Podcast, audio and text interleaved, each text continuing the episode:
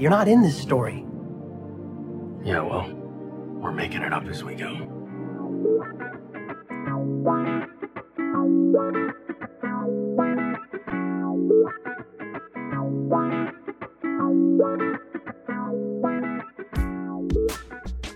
Hello and welcome to Making It Up As We Go, a Destiel fan fiction anthology podcast. I'm your host and reader, Nerdy Nerdenstein. The story is ours now. You can't have it back. Please be warned that the stories featured can and will contain explicit sexual content and is not intended for young audiences.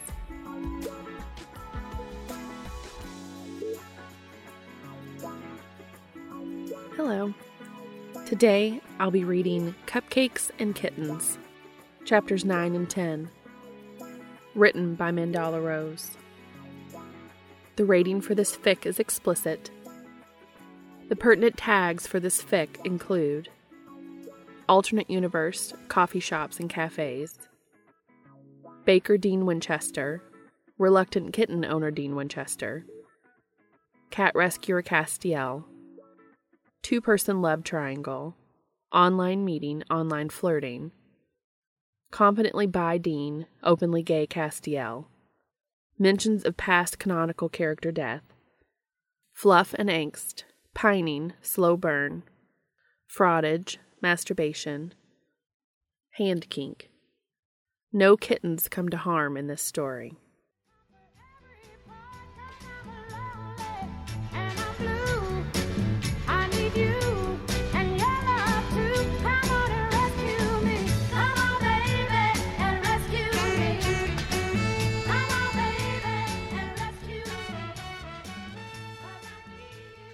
Chapter 9 Do Not Overmix. Dean strides into the roadhouse, trying to fake a confidence he certainly doesn't feel. He's still not sure what possessed him to suggest that he and CJ meet here, of all places. But he has to admit that the familiar smells and sounds of the place that's been nearly a second home to Dean since he first started bussing tables here at fifteen have his shoulders relaxing before he's even made it to his favorite table, a booth in the back corner next to the kitchen. CJ had warned Dean he'd be coming straight from work and would probably be starving. Knowing the guy's fondness for a good burger, he'd blurted out that he knew a place with the best burgers in South Dakota. CJ had immediately challenged him to prove it, refusing to be deterred when Dean tried to backpedal and suggest somewhere else, implying that Dean was afraid to put his meat where his mouth was. After that, he didn't really have a choice but to follow through and set up their date at the roadhouse. Now, as the sounds of the classic rock Ellen always keeps on washes over him, and he looks around the Saturday night dining room, half empty now that the dinner rush is over and the bar rush hasn't quite picked up, Dean knows why he picked the roadhouse after all. Because this place, this tired old dive with its torn vinyl seats and low lighting, where you can hear kids laugh and squeal during the dinner hour, and old drunks tell dirty jokes and play Johnny Cash on the jukebox at midnight. This place is Dean. It's as much a part of him as Baby, as Sam, as his bakery. A little rough around the edges, but full of light and laughter and love. Hey there, Dino. Didn't expect you to show your pretty freckled face around here again purrs a sultry voice next to Dean's ear. Did you miss me that much, or are you finally getting tired of playing Easy Bake Oven?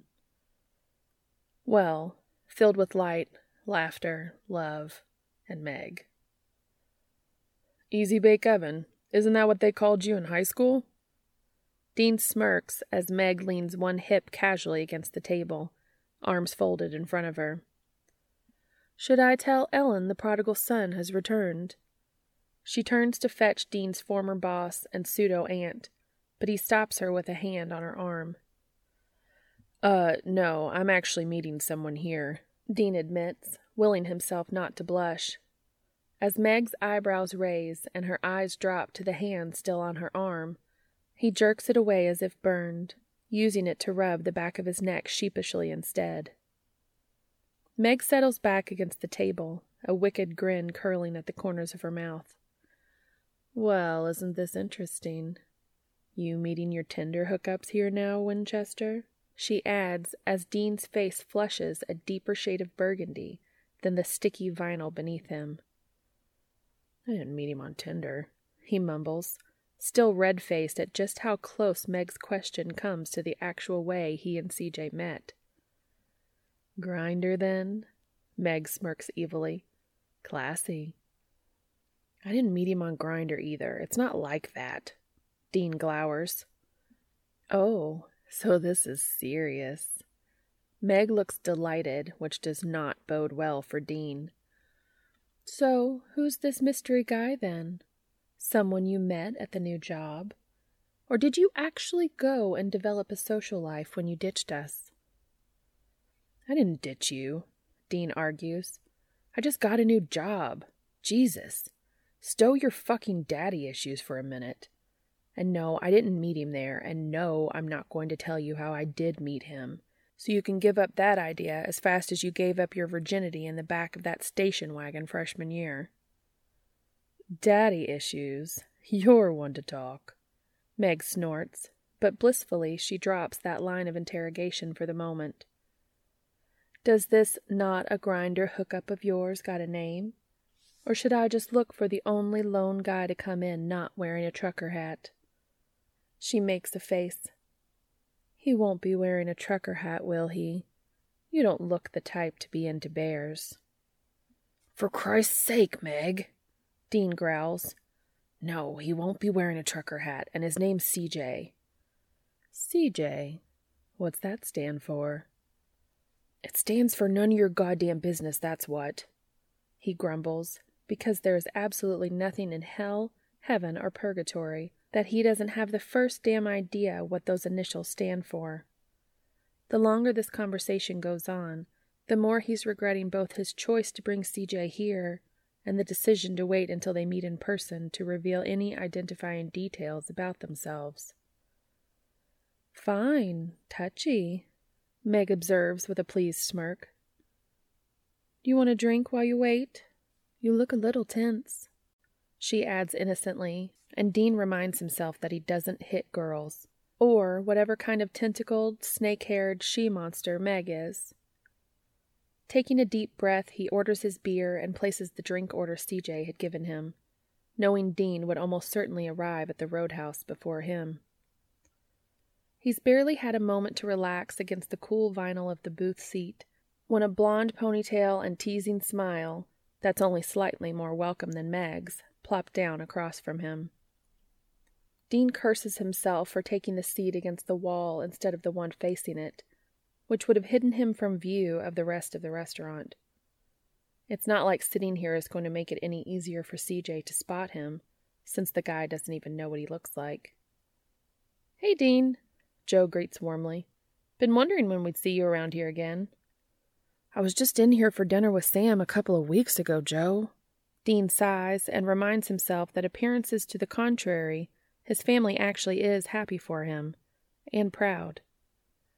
Comments about Dean leaving are really their way of saying they're glad he got out. Ellen and Jo have been pushing him to do something else for years now. Doesn't keep him from feeling guilty, though. Yeah, but before that you were here every day. Never thought I'd miss your ugly mug, but it definitely makes the Roach Motel chic decor of this place look better by comparison. Without you around, Mom might have to finally break down and redecorate. Oh, you miss me. That's so cute. Dean sing songs in a baby voice as he leans forward and tousles Jo's hair affectionately, laughing as she scowls and pulls down her ponytail having to redo it now that several strands of hair have been pulled free and are sticking out at odd angles. You're a child, she retorts before sticking out her tongue. See if I do you any more favors. Oh, yeah, Dean says, brightening. I've heard things went well with Cass. Thanks again, even if you are a giant pain in my ass. Speaking of, I'm surprised you haven't made Cass a giant pain in your ass. Why the fuck aren't you tapping that, Winchester? Dude's a brick fucking house. Language, Joanna Beth. Dean chides in a scandalized voice, clutching at an imaginary pearl necklace, before adding with a shrug, Me and Cass ain't like that. Yeah, so I gathered when he made that same face when I asked him about it. Jo answers immediately. But why not? Jo. Dean chastises the sister he most definitely never wanted for real this time. Tell me you didn't ask him that. You know what? Never mind. Of course you did. Dean heaves a weary sigh. Cass is my boss. Everyone knows you don't shit where you eat. Anyone ever tell you you got a charming way with words, Winchester? Jo rolls her eyes. Well, I am known for my tongue. Dean waggles his eyebrows at her.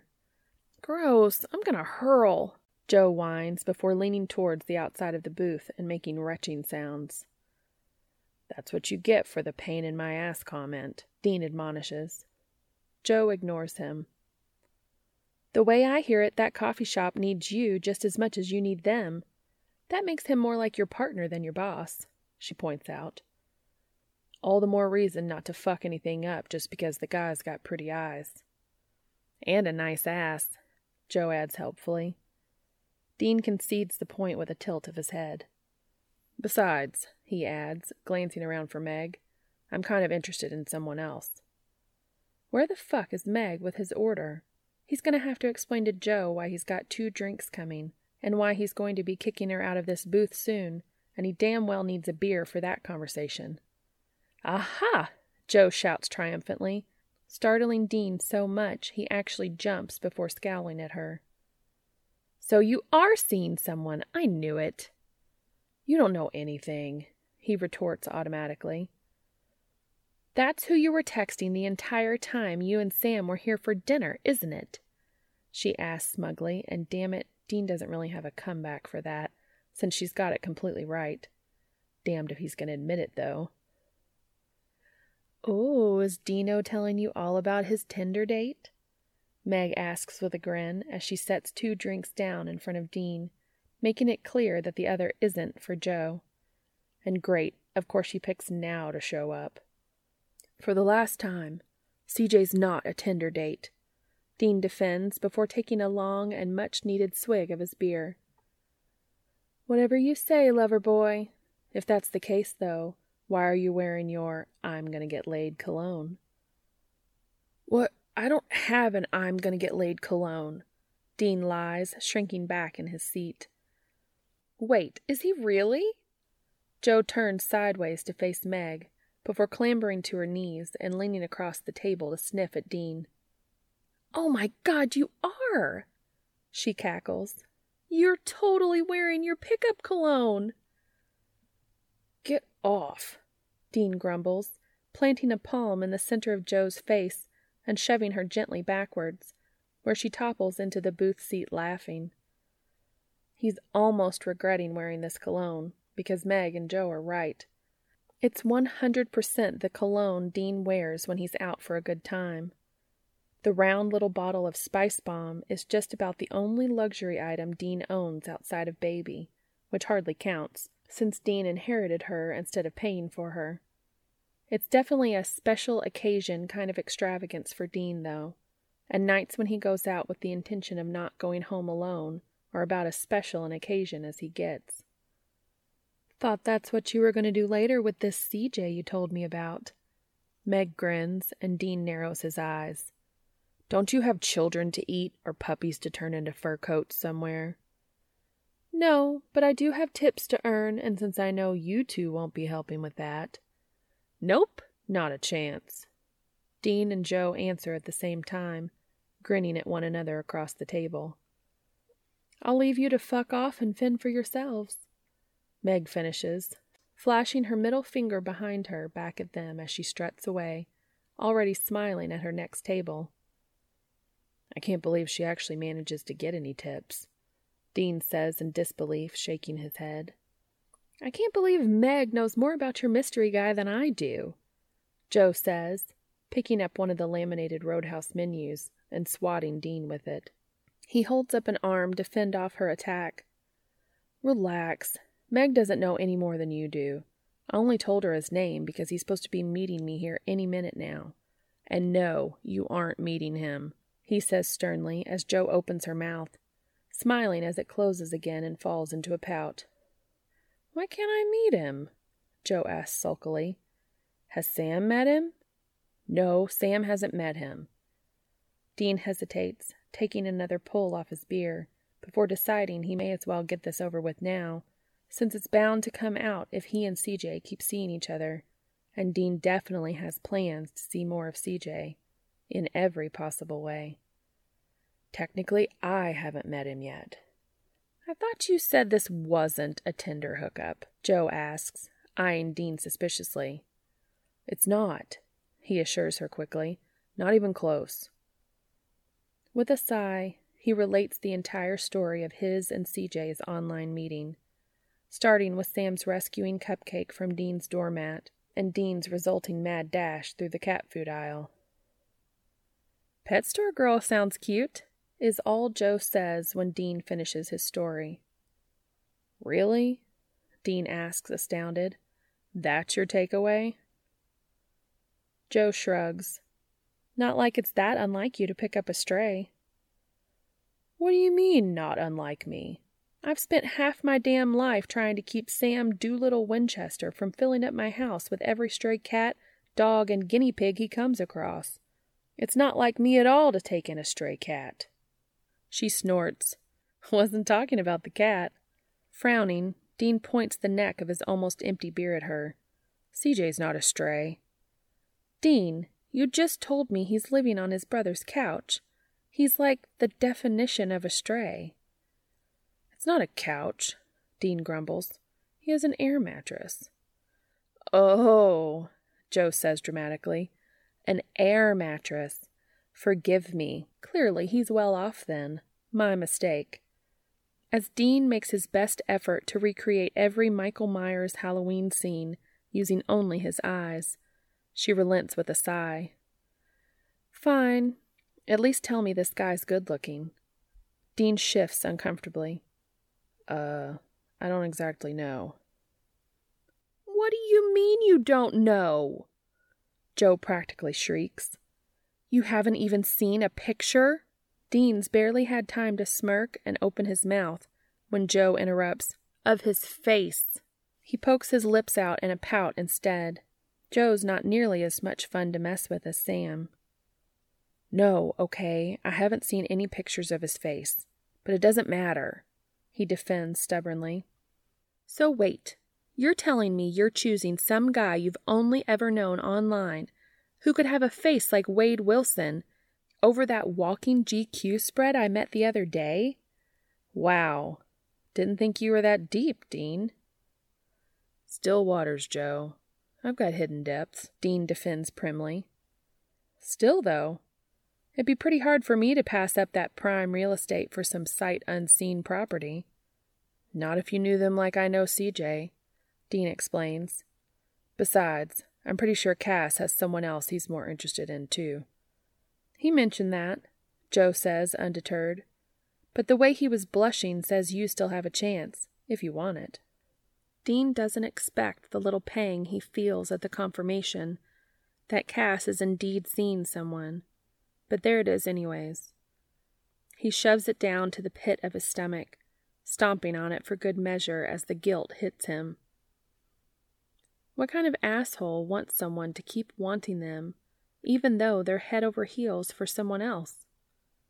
Does his ego really need that much stroking? He should be happy for Cass. He is happy for Cass. Shaking his head, he looks back at Jo. Look, he sighs. Even if I didn't have CJ, and even if it weren't for the working together thing, Cass and I still wouldn't work out. What makes you say that? He's pretty much exactly your type, Dean. Physically, sure, he concedes. But the guy's not like us, Jo. Leaning back and signaling for Meg for another beer, he tells Jo about Cass's Novak backstory, about how the guy's a millionaire even if most of that money is temporarily out of reach. I'm not trying to be some Richie Rich's dalliance with one of the common folk. Dean ends in his worst possible British accent. Jo wrinkles her nose. Cass didn't seem like some rich snob to me, she defends. I thought he was really sweet and down to earth. Fuck knows my apartments aren't exactly luxury. But he didn't look down his nose at the place or anything. He actually seemed really excited to be signing the lease. Dean avoids Jo's eyes, knowing she's right. Cass has never once even remotely acted like he thinks he's better than anyone else, no matter their circumstances. He shrugs uncomfortably. Still, though, it's not like we'd have anything in common. At least, not the kind of things you need to build a relationship on. It's a weak defense, and he knows it. But for some reason, admitting that a relationship could possibly work with Cass feels like a betrayal of CJ, which Dean knows is ridiculous. But the feeling sits there anyways, looking smug. Asshole. This is why Dean hates feelings. Okay, but you don't really know much about Online Guy's history. What if he has the same kind of upbringing as Cass? Hell, what if he is Cass? What would you do if Cass walked through that door and sat down across from you? Dean swallows, resolutely ignoring the way his heart picks up speed at the thought. Probably slink away with my tail between my legs, he mumbles avoiding Jo's knowing look with a drink of the new beer Meg dropped off on her way past the table, thankfully without comment since she had a tray full of food to deliver in her other hand.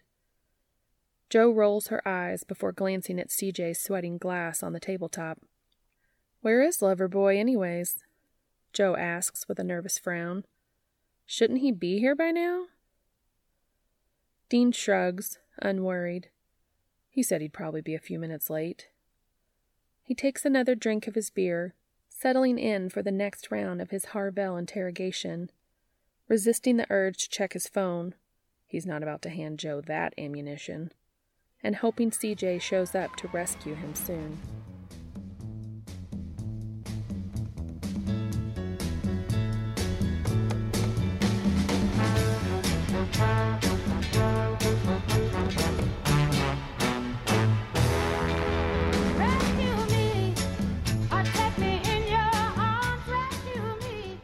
Uh, boss? You might want to come see this.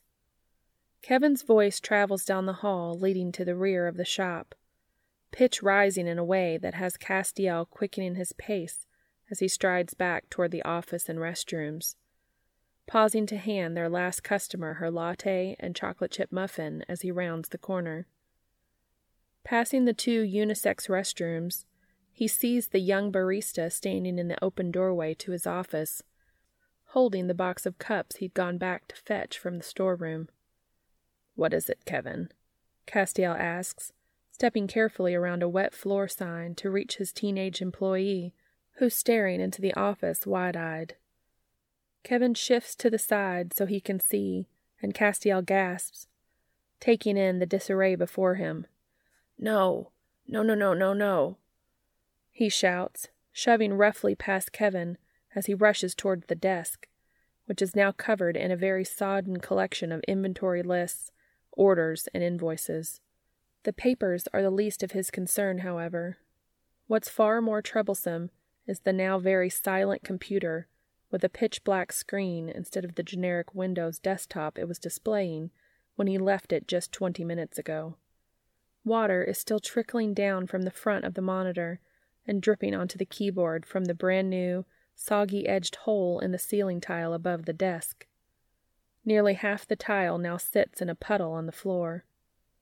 He's reaching for the fried computer when he feels a hand on his arm. Cass, no. Electricity and water. Not a good combination. Knowing Kevin is right and being glad his 16 year old employee is apparently more level headed in a crisis than he is, he drops his hand, turning and heading instead to the back of the kitchen, where he locates and flips off the electrical breaker helpfully labeled Office. Snagging a large metal mixing bowl from the kitchen on his trek back to the now empty office, Kevin having returned to the front of the shop to take care of the few customers they get during dinner hours, mostly high school and college age kids who are willing to replace meals with caffeine.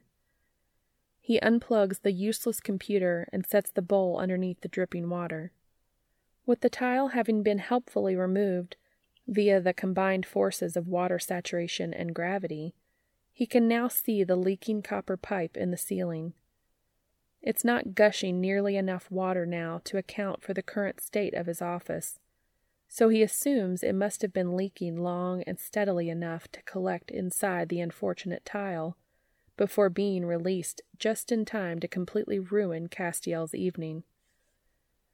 Sighing and heading to the front of the store, he calls the building manager, whose number is taped next to the cash register, along with both his and Gabe's cell numbers, in case their employees need to reach one of them in exactly this kind of situation.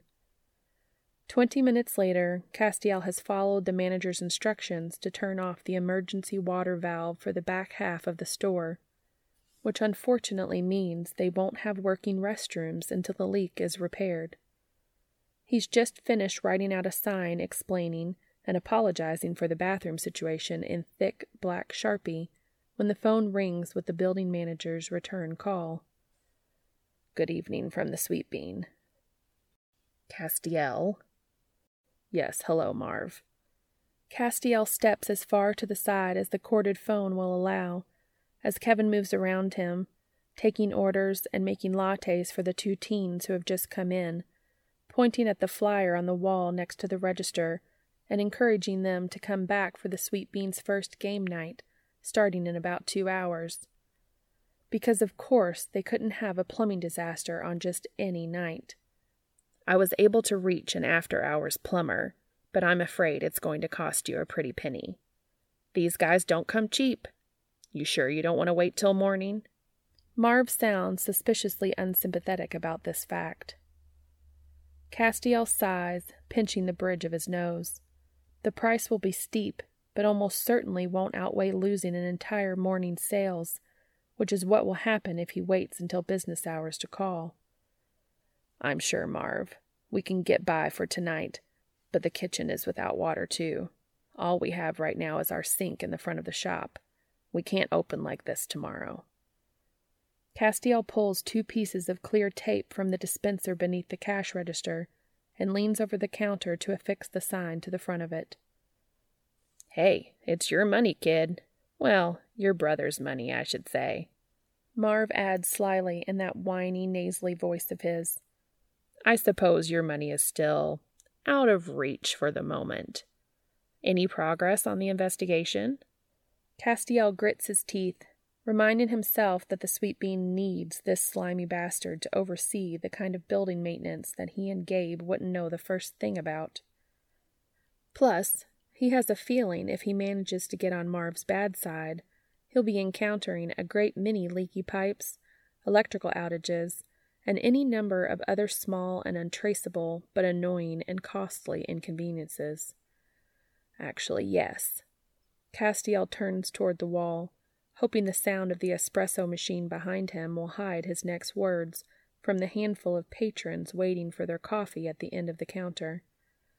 I just received word a couple of days ago that I've been officially cleared as a suspect. Unfortunately, Castiel's bank accounts and assets will likely remain frozen as evidence throughout the duration of his father and brother's trials. But at least he knows he definitely won't be joining the rest of the family behind bars. The news had been a welcome relief. He's a little embarrassed to admit, though, that as welcome as that news had been, it hadn't preoccupied his mind nearly as much this week as had his upcoming date with Dee. A date that is supposed to begin in, he glances at the clock on the cash register, less than forty five minutes. Shit. Marv. Castiel cuts off Marv's very insincere congratulations. The man sounds distinctly disappointed that Castiel won't be facing a lengthy trial and possible prison sentence. No doubt because that drama would make for much better gossip. Did the plumber give you a time frame for when he'll arrive? He just said he'd be there as soon as he can. He sounded like he might have been in the middle of dinner when I called, though. Marv adds gleefully. So I'm imagining soon might have a pretty flexible definition.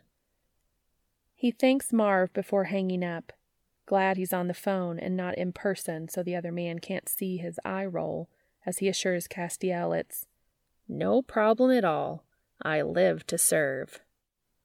There's no way he's going to make it to the restaurant on time.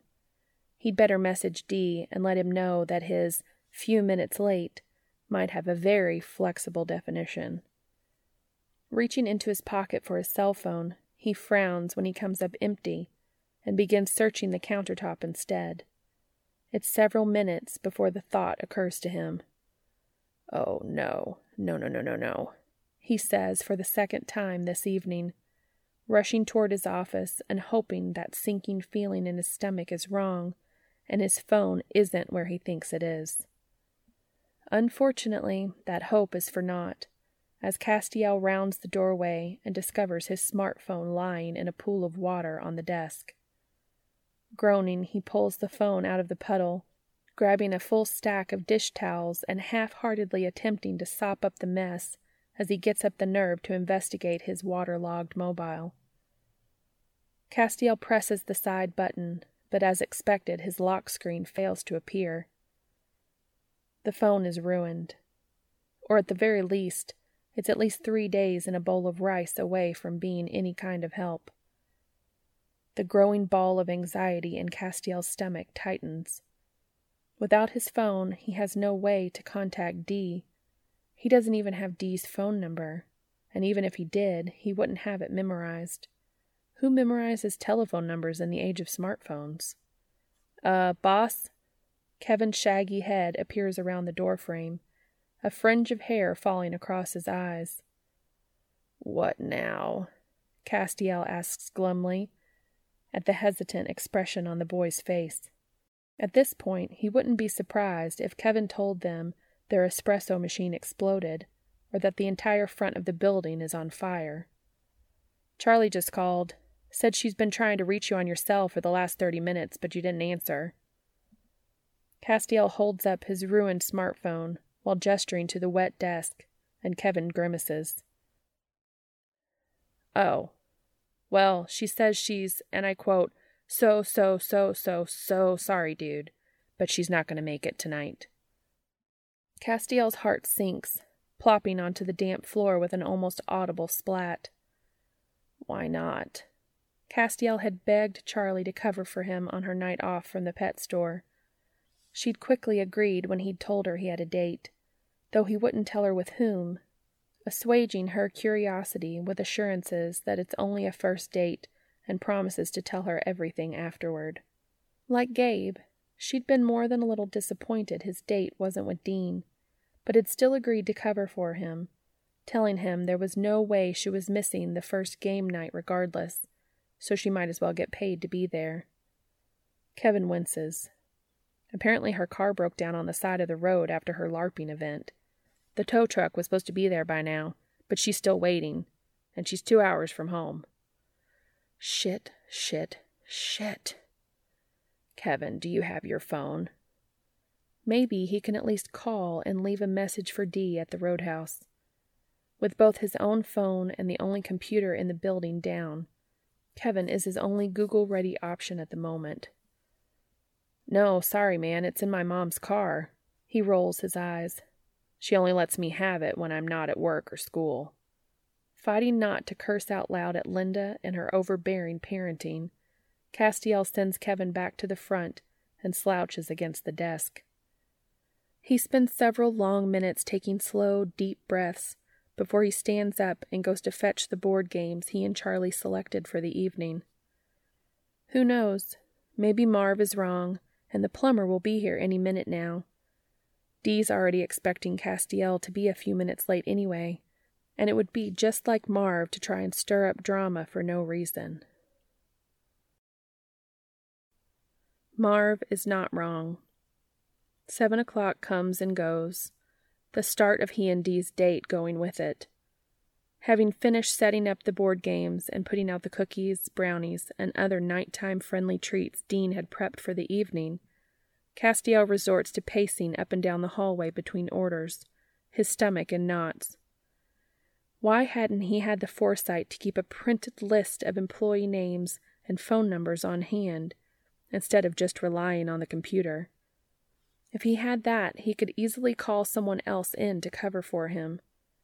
He can't, in good conscience, leave a 16 year old alone to be solely responsible for both running the shop and handling the plumber, though, no matter how mature. It wouldn't be right. Plus, Linda Tran would skin him alive.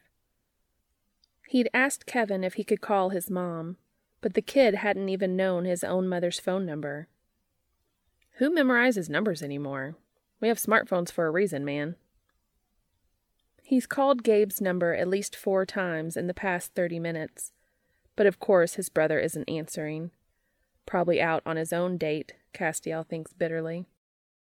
Wisely electing to keep out of his boss's way as much as possible, Kevin is the picture of quiet efficiency, greeting their game night arrivals warmly and making sure to push Dean's baked goods. Castiel makes a mental note that as soon as they can afford it, the Tran family are getting raises. His own shift to manager salary can wait a little longer. It's nearly a quarter to eight when Castiel's salvation walks in the door, taking the form of a gangly, floppy haired 19 year old. Sam Winchester smiles warmly as he strides in. Hey, Cass. Hey, Kev. This looks great. Sam, Castiel almost shouts at him, making the poor boy jump. Can I borrow your phone? Uh, sure. Sam looks a little nervous as he hands over his smartphone, and Castiel can hardly blame him. He probably looks deranged, but Sam's phone will have Dean's number in it, making it currently the only way he has of contacting another Sweet Bean employee. Dean, he thinks as he scrolls through Sam's contacts, distantly aware of Kevin relaying his series of unfortunate events to his friend. Dean will save him. Realizing whose number Castiel must be searching for, Sam's eyes go wide and he lifts a hand. Uh, Cass, Dean's actually. What Dean actually is, Castiel doesn't learn, because the phone's already ringing, and after just two rings, Dean picks up. Sammy, what's wrong? Um, hello, Dean. It's Castiel. I'm borrowing Sam's phone. Oh, hey, Cass. Same question. Castiel gives Dean the most abridged version of events he can, explaining that he had to borrow Sam's phone to call since their computer lost an altercation with their plumbing, and he had no way to look up Dean's number. I'm so sorry to ask you on your day off, Dean, but is there any way you could come in and cover the store with Kevin? It's our first game night, so it's busier than usual, and I can't leave just one person here with the plumber coming. Normally, I'd just stay myself, but I have plans that I'm already horrendously late for. Dean hesitates and then sighs. Never mind, Cass says quickly, feeling guilty. I understand if you have your own plans. Please don't worry about it. I can stay. Of course, Dean has plans. It was stupid of Castiel to ask him to come in. Cass, haven't you been there all day? Dean asks softly. Well, yes, but the occasional double shift is part of being the store manager. You cover the shifts no one else can. It comes with the territory. Except there is someone else who can cover this one, Dean says firmly. I'll be there in twenty. You don't have to do this, Dean. It really is fine. You should enjoy your evening. It takes a great effort to force out the words, but Cass does. He can't be unfair to Dean just because he's trying to salvage his date. No, it's no trouble, Cass. It looks like my plans have fallen through anyway. Dean sounds resigned and a little sad, and Castiel can't help but wonder if Dean's plans were with that mysterious someone he's interested in.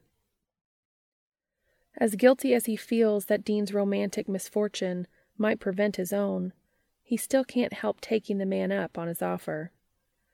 Thank you, Dean. Truly, you're a lifesaver. Kevin practically shoves Castiel out the door after that, assuring him that he is more than capable of keeping the place from burning down for the twenty minutes until Dean arrives. Castiel makes it to the roadhouse in ten.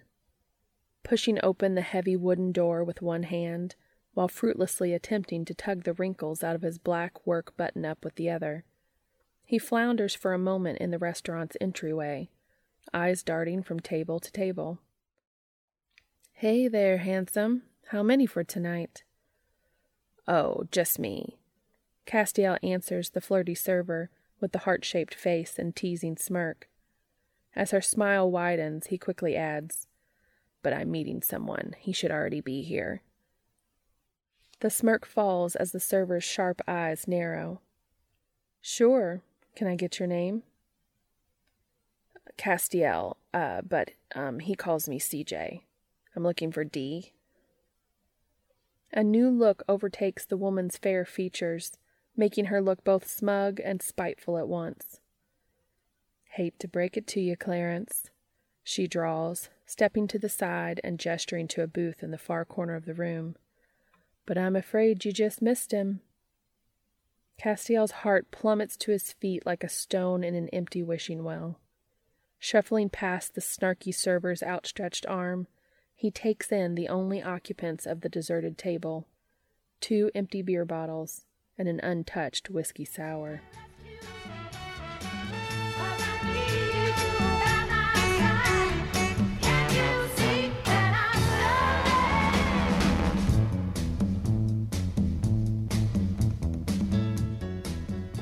Chapter 10 Add chocolate chips.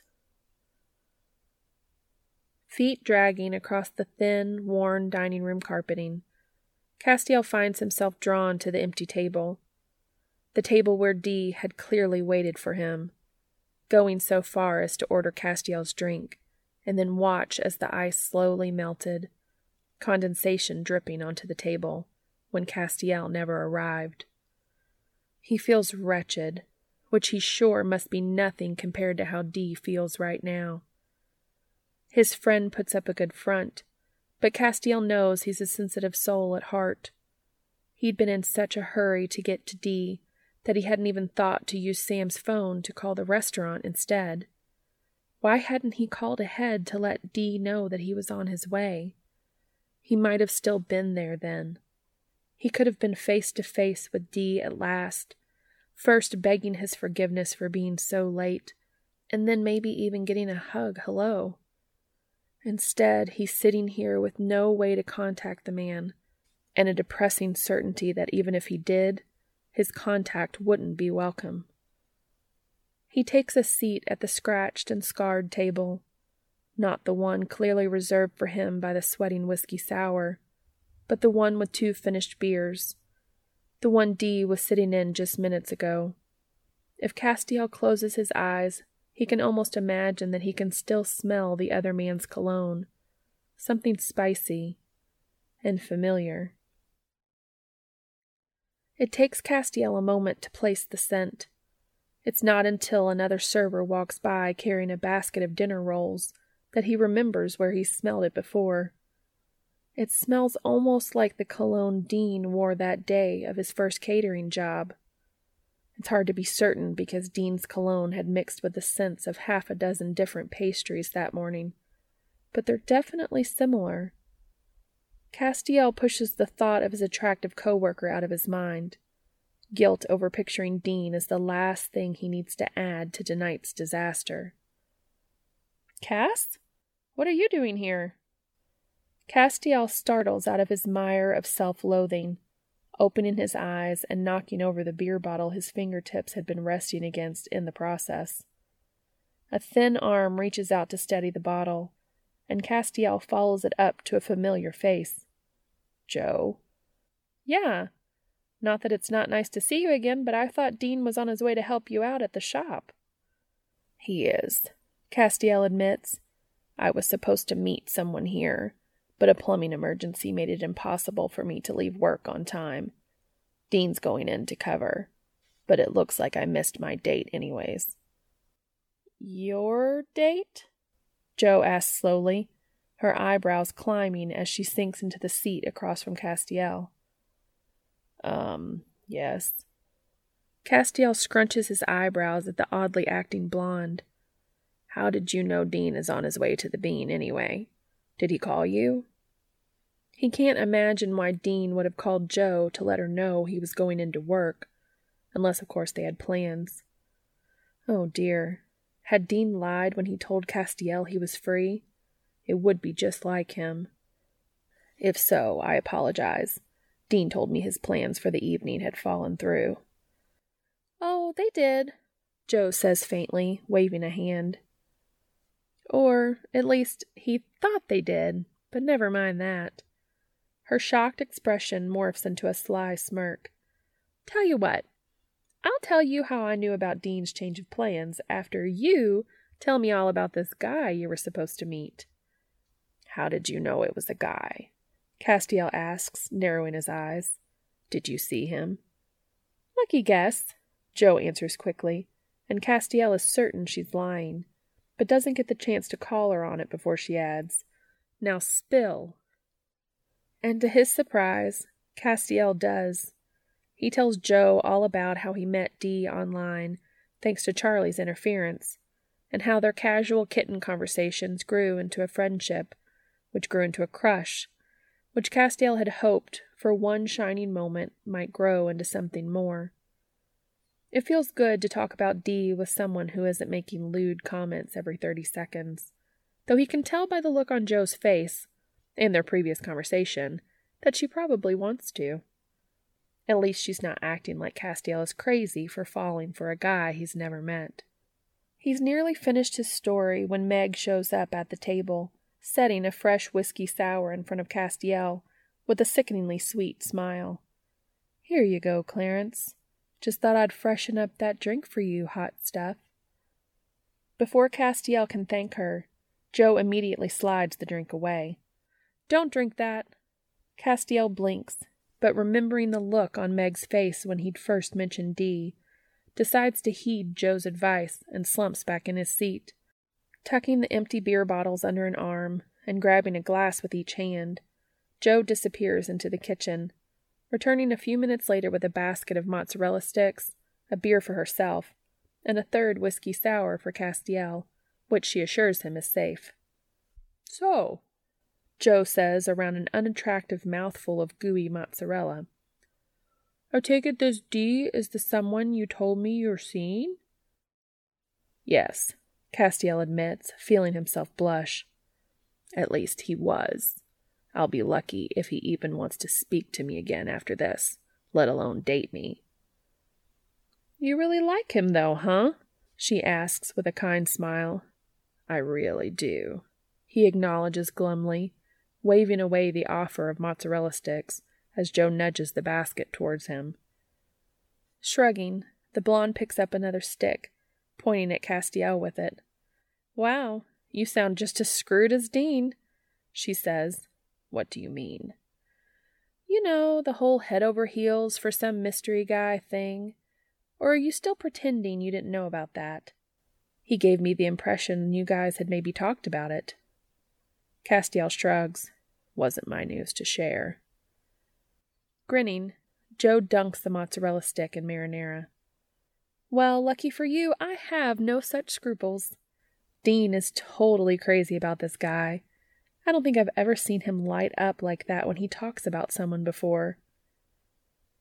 You said he's screwed, though? Are things not going well? I know Dean was worried his feelings wouldn't be returned. He knows he shouldn't invade Dean's privacy like this, but Dean plays everything so close to the chest, and Castiel will admit he's wondered more than once if Dean has made any progress with his maybe unrequited crush. He had hoped so, as Dean had seemed even more cheerful than usual this week. But Castiel couldn't be certain that wasn't just him projecting his own feelings over his upcoming date with Dee. Oh, trust me, that's not a problem. Turns out this idiot is just as hopeless and pathetic as Dean is. They're a perfect match. Castiel forces a smile, even though his heart twists painfully in his chest. He will not be envious of his friend's love. Dean deserves good things. That's good. I hope it works out for them. I was a little worried that they might have plans together this evening and I was interrupting. Oh, they definitely had plans this evening. That's what fell through. Jo swallows half the mozzarella stick, and Castiel thinks she and Charlie would get along. He's often wondered how someone with as deep and abiding a love for fried food as his petite friend can stay so tiny. He frowns. Oh, is everything okay? Well, he kind of got stood up. At Castiel's alarmed look, she continues, Don't worry, it wasn't the other guy's fault. He had an emergency at work and couldn't get away. Dean didn't know that, though. Poor guy sat here for an hour sipping on his beer and gushing on and on about how great this dude was. It takes Castiel a moment to parse Jo's words, but when he does, he suddenly finds that he can't breathe. She's joking. That has to be it. She can't possibly mean. Here? he squeaks. Dean was at the roadhouse. Well, not here, Jo answers, looking down at herself. More like there. She nods at Castiel. Where you're sitting. No. Castiel shakes his head, his eyes glued to Jo's face, searching for any sign of a lie. Mm-hmm, she confirms with another sympathetic smile. Had to get a couple beers in him first.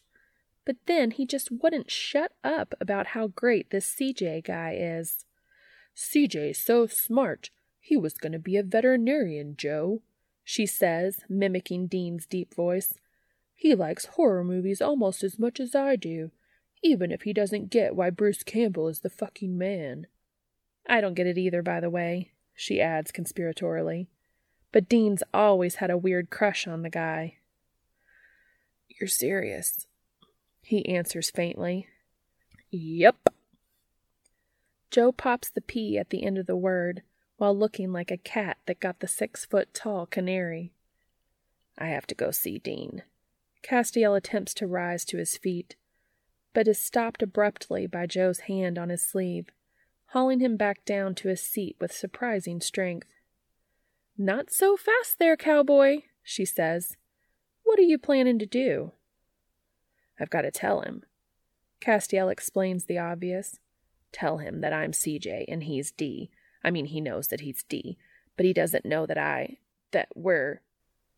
Suddenly, the absurdity, the impossibility of the entire thing hits Castiel, and he slumps back against the maroon vinyl. Would Dean even believe him? And is this really a conversation he wants to have at the coffee shop? Where they work? Together? Castiel can't believe what a mess this has become. Clearly seeing the comprehension dawning on his face, Jo slides his whiskey sour toward him. Drink, she advises. He takes a sip of the cold drink, letting it soothe the adrenaline rush that's still urging him to sprint for his car. He thinks I stood him up, he says to Jo miserably. I hurt him. Uh huh, she agrees. Which is all the more reason you can't just go in there and dump all this on him when he's already feeling vulnerable. Dean does a lot of things well. Vulnerability ain't one of 'em. But wouldn't he be happy to know he wasn't really stood up? That I really did do want to be with him? Look, Cass, Jo says gently. Dean and CJ weren't the only couple he and I talked about tonight. We also talked about Dean and you. Me? he asks in surprise. But there is no Dean and me. We're just co-workers, friends. We don't even know one another that well. Exactly, she nods. A sinking feeling hits Castiel, and it's like all his worst fears come true at once. Are you saying that Dean wants to be with CJ, but he wouldn't want to be with me? When I asked him why he was so hell bent on starting something with a guy he had never even met, when he spends most of every day with you, he said that a relationship between the two of you could never work. Because you're, you know, you. A Novak. A Novak. Does Dean think I'm like my brothers? That I stole from innocent people? I would never do that. I thought he knew. No, no, not like that. Jo cuts off Castiel, spiraling. It's just that you're from different worlds, okay? Dean hasn't exactly had an easy life. If you know about his parents. She looks at Castiel, clearly hesitant to reveal something so personal, but Castiel nods reassuringly, piecing together the things in his mind that he knows about both Dean and Dee's histories. His mom always wanted to open a bakery, but she passed away. His dad owned a garage that he wanted Dean to take over, but then he passed away too. He feels his heart ache for his friend once more as the pieces slide into place. The family business that didn't work out for Dee was the garage his father owned, his father who passed away. And the dream job Dee talked about? Being a baker, opening his own bakery, in memory of his mother and his father, Castiel realizes now. A way to carry on a Winchester family business. If he hadn't already known he was in love before, Castiel knows it now. He feels like he's seeing the full picture of both Dean and Dee for the first time, and it's even more beautiful than he could have imagined. Yeah, but it wasn't just that. Mary was sick for a long time before she died, most of Dean's childhood, actually, and they spent every cent they had on her medical bills. Money was always tight, but it didn't get real bad until after she died. His dad didn't take it well. Most of his paycheck ended up in the bottom of a bottle. And after a while, both their house and his business got foreclosed on. Dean didn't even tell anyone for months. They were living out of motel rooms and John's old car until Sam finally fessed up to my mom. It wasn't long after when John wrapped his car around a tree. I didn't know, Castiel whispers, feeling heartbroken as he traces his fingertips over the deepest of the table's many scratches, as if he can somehow soothe away such a lingering hurt. Of course not, because Dean doesn't tell anyone that story. There at the end, John managed to scrape enough together to buy a beat up old trailer to live in, and Dean still lives in it now. My mom helped John buy it, and I'm pretty sure Dean knows but no one ever talks about it. I think that's the reason he's always refused a raise whenever my mom tried to give him one, though. It's his way of paying her back. Dean's one of the most kind hearted, stubborn, and stupidly proud people I've ever known. Castiel smiles at the unmistakable pride in her voice. I've gotten that sense from Dean. He works very hard to prove himself and never seems to want to accept help though he's the first to offer it to someone else. It's so very different from the world I grew up in, where so many people took everything given to them as a matter of course, never doubting they deserved it, even if they hadn't actually done anything to earn it. That's exactly it. Jo smiles at him sadly. Two different worlds, and that's why Dean thinks a relationship between you would never work out. Castiel's heart shatters. He said that. The blond head across from him nods. Hearing your stories about living on an air mattress in your brother's apartment, Dean spent months thinking CJ is just like him, that they come from the same kind of background, share some of the same experiences. Finding out that it's not true will crush him. But everything I've said to him as CJ is true. Castiel argues. And maybe we don't have a lot of common experiences from our past, but we have so much in common now. Doesn't that matter more than how we grew up? It should, sure, but look around, Cass. You can't tell me this is the kind of place you're used to having dinner in. There's a tear in the vinyl on that booth seat older than me. People throw peanut shells on the ground in the bar area, and the goddamn floor's always sticky. But I love it. This place is me, and I love it. So does Dean. And it's scary, you know, embarrassing even, letting outsiders in here. Knowing they might see the ripped vinyl and the flickering light bulbs and not love it like we do. Might even judge us for it. The significant look she shoots at Castiel says plainly that she's talking about a whole lot more than a dimly lit dive bar. If there's anyone here who should feel any kind of shame over where they come from or how they were raised, it's me. Castiel says hotly. And I would never judge someone, least of all someone as incredible and and good as Dean, for their upbringing. An auburn haired woman with a towel slung over one shoulder pauses in her work, wiping down a nearby table, and Castiel feels himself flush, resolving to keep his voice down. Hey, Jo defends, holding up her hands placatingly. I'm with you. I'm just saying I know how Dean thinks, and Dean. Dean's stupid. He opens his mouth to argue, but Jo fends him off with a hand. Not stupid intelligence wise. When it comes to anything math or science related like cars or cooking, Dean's a frickin' genius. When it comes to handling his feelings, though, he's a glorified toddler. Sighing, he acquiesces. I guess I can't judge. I'm not exactly known for my ability to navigate interpersonal relationships either. Jo looks around innocently. You don't say. Glaring at her and getting a smug grin in return, he asks, What should I do? I can't go on pretending to be CJ forever. Of course not, Jo quickly agrees.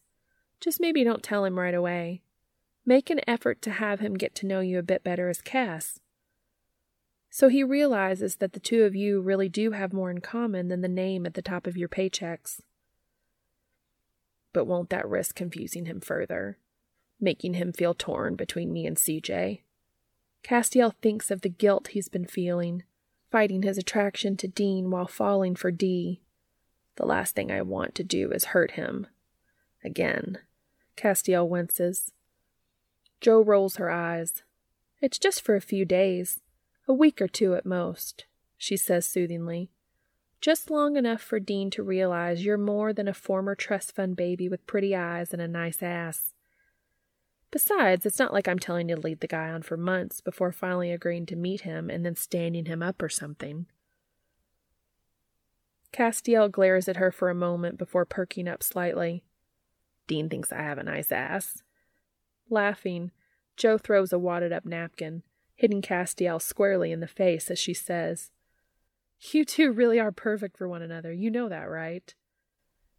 Feeling himself smiling his first genuine smile of the evening, Castiel finally stands, leaning down to give Jo a brief hug. Thanks, Jo, he says as he pulls back, and by the way, he gestures around them. When I look at this place, I don't see ripped vinyl or sticky floors. He looks at the tear Jo mentioned, which has been carefully stitched up by hand. I see tables and chairs painstakingly put back together with patience and care. His fingertips graze the gouged tabletop. I see a place where things aren't discarded just because they've been damaged. Several feet away, the auburn haired woman has stopped her table wiping ruse entirely and is suddenly staring at Castiel with glittering eyes. Looking down, he smiles faintly as he sees the scratches from a new angle, tracing the well worn letters with a fingertip. The initials SW and DW are carved into the table. And I see a family held together not by blood or by name, but by love. I think anyone should be proud to be from a place like this. I would be. Jo beams at him as he squeezes her arm and moves away, nodding at the woman who he's now almost certain is Jo's mother, and Sam and Dean's not Aunt Ellen as he walks past. He hears a distinct sniff behind him before a slightly throaty voice says, Well, if that damn fool boy don't want him back, I'll sure as hell take him.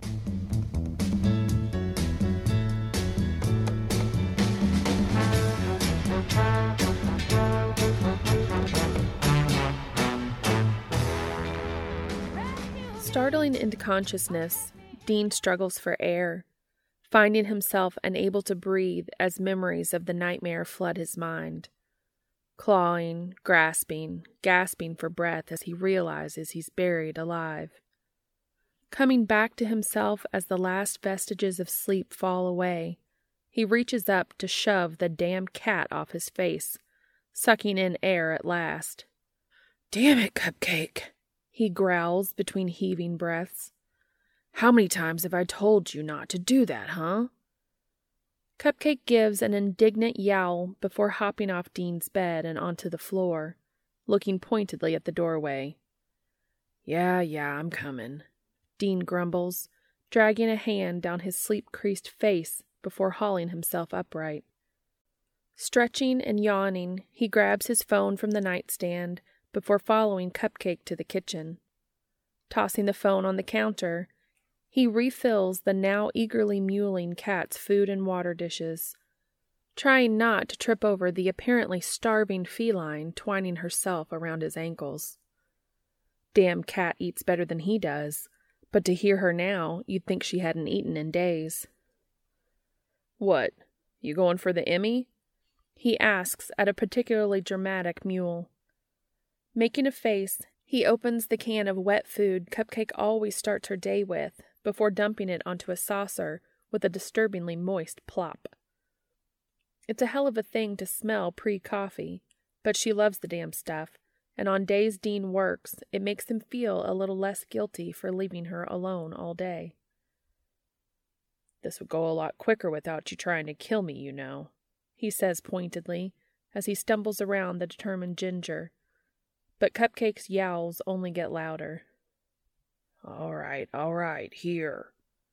Dean growls in his sleep roughened drawl, finally setting the dish down in front of the hungry ball of fur and stepping away as she digs in like Sammy at an all you can eat salad bar. Not even a thank you. Dean shakes his head as the cat devours her meal without looking up. Ungrateful, that's what you are. It's not until he's got the coffee brewing in the ancient Mr. Coffee that came with the trailer and is probably nearly as old that Dean sees the message notification on his phone. Leaving the phone where it lies on the countertop peninsula, he leans back against the sink and stares at the tiny blue icon on his lock screen. There's only one person who sends him DMs on Twitter his need for caffeine suddenly too urgent to wait for the entire pot to brew. Dean pulls down a coffee mug and fills it from the half full carafe, rushing to return it to the machine. The hiss and sizzle of coffee dripping onto the burner plate fills the otherwise silent kitchen. Dean's Mr. Coffee being older than the automatic stop brew feature most newer models have. Dean looks down as Cupcake, breakfast finished, rubs her nose against his shin and thanks. You're welcome, he says gruffly, before nodding at the still untouched phone.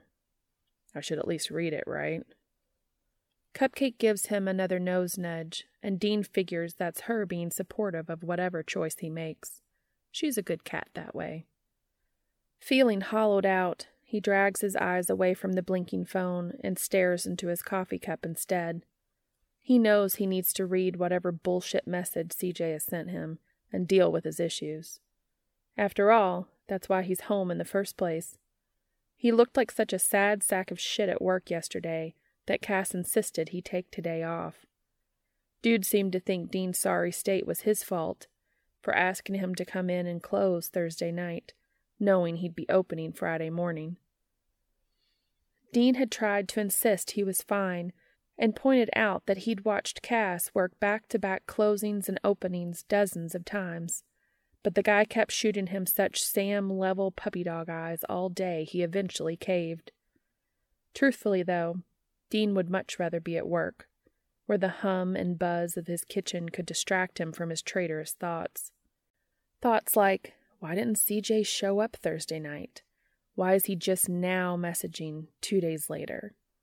If he didn't really want to meet Dean, why did the asshole ask him out in the first place? That's the one that really gets Dean.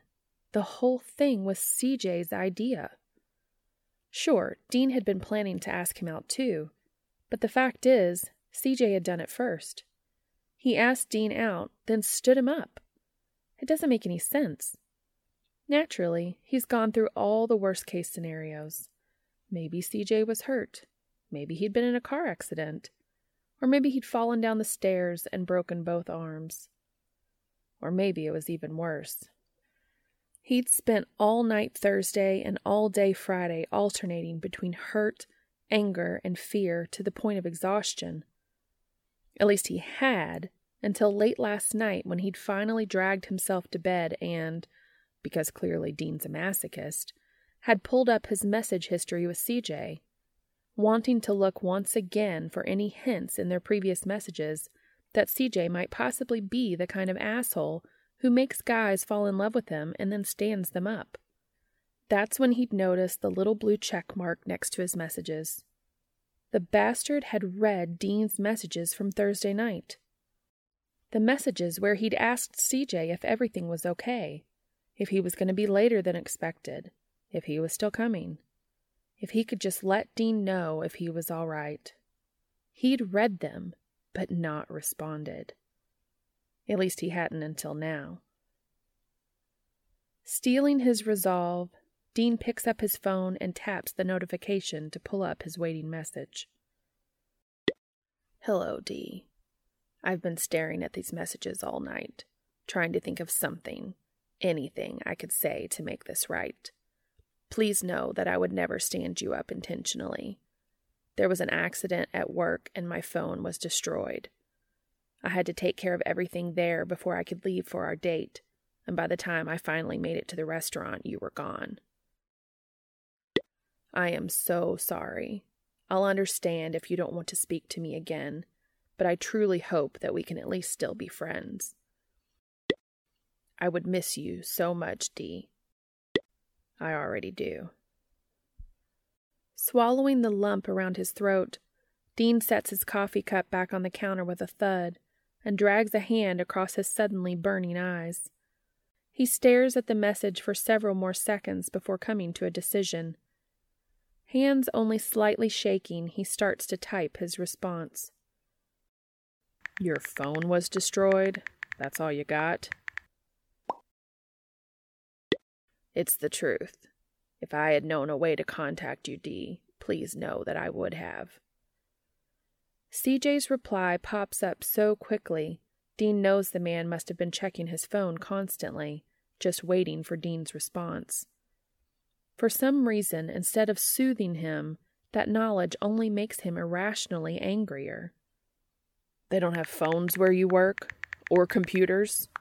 I would think at least one of those would be important to have in the customer service industry. I know it sounds unbelievable, but our computers were down as well, and without a phone number to call, the landline didn't do me much good. Right. So you're saying there was absolutely nowhere you could have gone. No possible way in the hour and a half that I waited for you that you could have had someone at least look up the number to the damn restaurant for you? Dean scoffs. Really? Come on. He'd expected a better excuse than this. I know that seems like a fairly simple solution now, but at the time I was just so fixated on getting out of there and getting to you that by the time it occurred to me I should have found a way to call ahead, I was already on my way. I cannot tell you how much I wish things had gone differently, how sorry I am that I hurt you. It's all I've thought about for the past day and a half.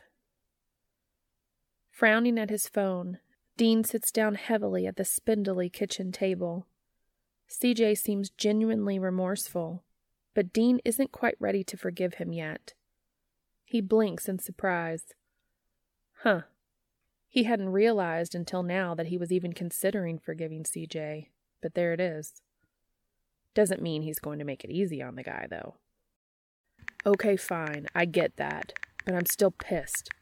I sat in that restaurant like an idiot for an hour and a half, trying to convince everyone there that you were real.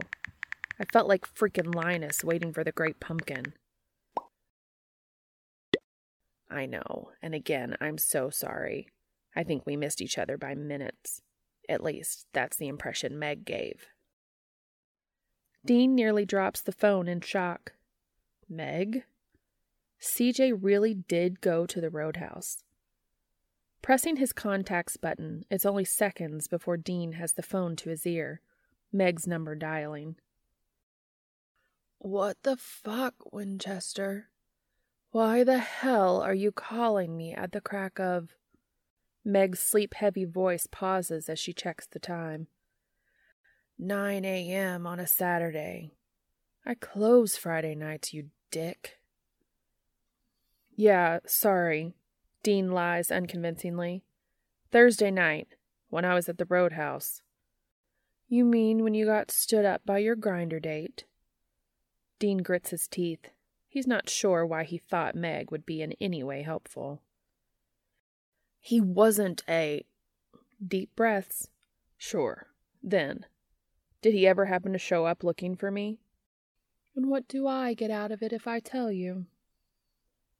Well, if you don't tell me, I'm going to stop by that fucking roach motel you call an apartment and pound on the goddamn door every morning on my way to work at 4 a.m. Fine, so touchy. Meg sulks. Yes, okay. Clarence showed up about ten minutes after your little lovesick puppy self crawled out of there with your tail between your legs. Happy?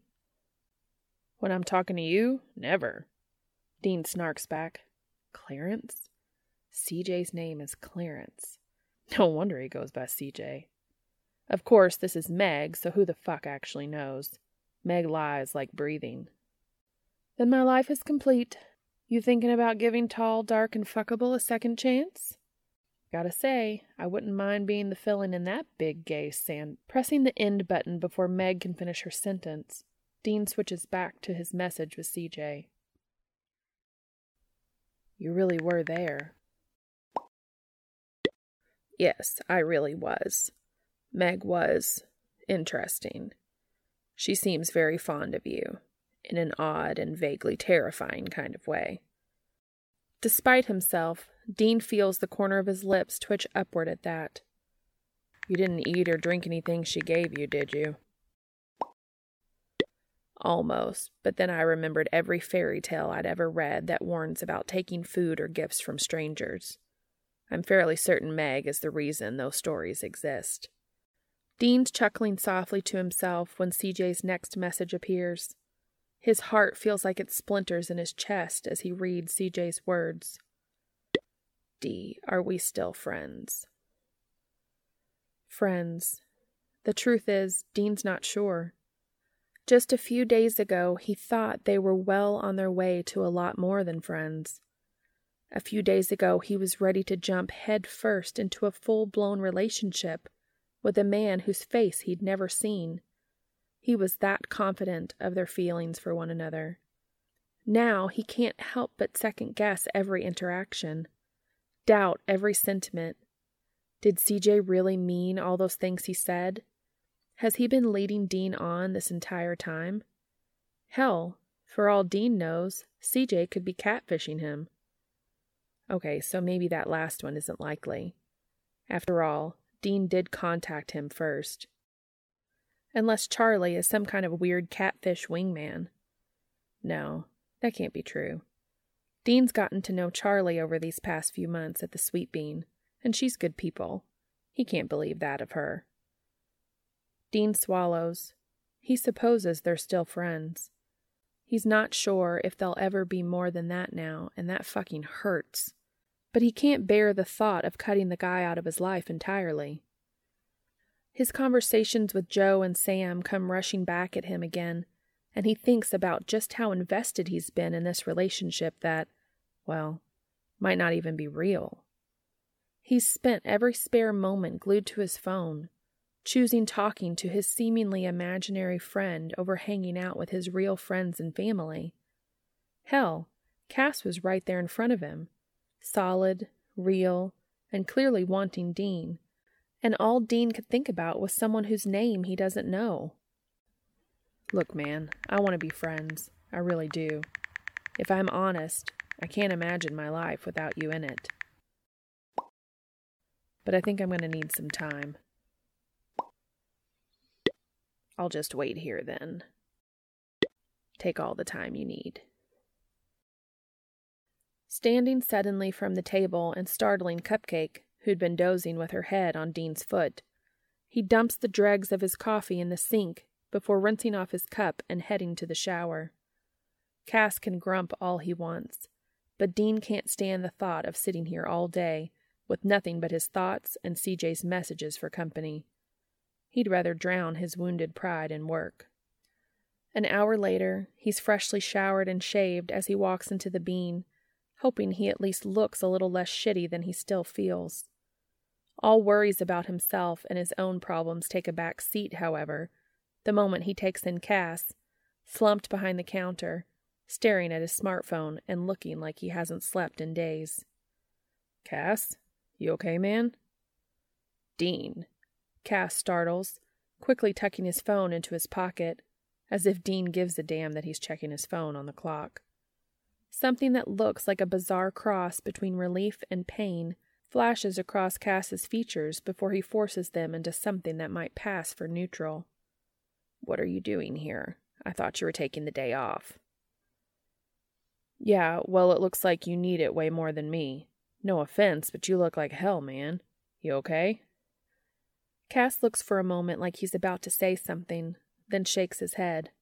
I'm fine. I just made a mistake, and I think I may be making another one. But what's done is done, I suppose. Suddenly alarmed, Dean steps closer, putting a hand on Cass's bicep. Did something happen with the investigation? Are they not clearing you after all? Smiling weakly, Cass looks up at him with slightly red rimmed eyes. No, not that. I'm still rightfully in the clear. This is more personal. Dean sags in relief as he studies his friend. The guy's usually impeccably ironed button up is rumpled. His hair is even more of a mess than usual, which is really saying something.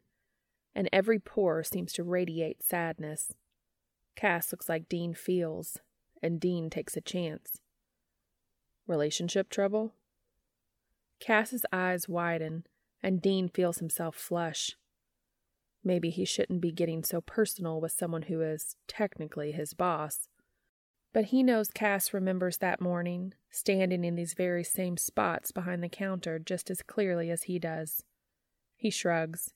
Just a hunch. Cass nods and licks his lips before answering. Something like that. Only I don't think there's a relationship for there to be trouble in. At least not anymore. Maybe there never was. Dean feels those words resonate deep within him. Do you want to talk about it? Shaking his head, Cass drops his eyes. I shouldn't burden you with my problems. Dean frowns. You're not a burden, Cass. We're friends. That's what friends do.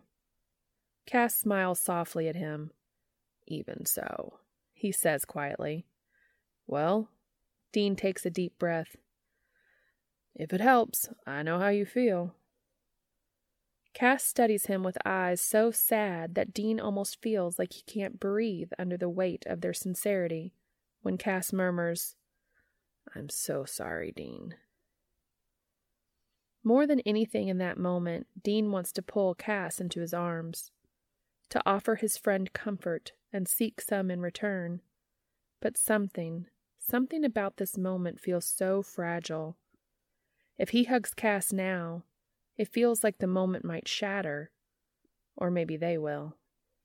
Instead, he clears his throat, dropping his hand from the arm he hadn't even realized he was still holding, and taking a step back. You know what we need? He asks roughly as Cass tilts his head in question.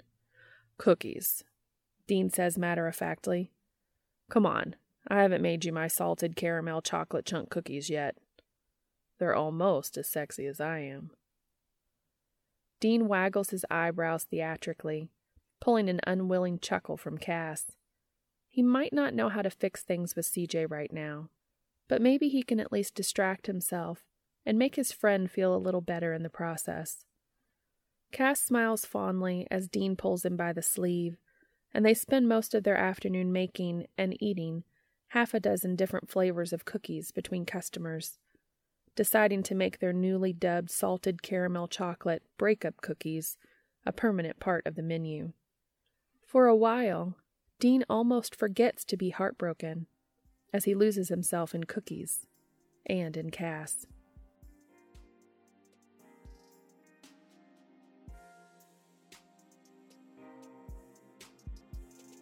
Thank you so much for your support. I can be contacted on Twitter, Tumblr, or at makingitupaswegopod at gmail.com. If you are able, please go to the author's AO3 story and give comments and kudos to them for sharing this with us. The link is in the show notes. This will also be posted on AO3 as a podfic under my username, and the link will be in the show notes as well. As always, thank you so much for listening.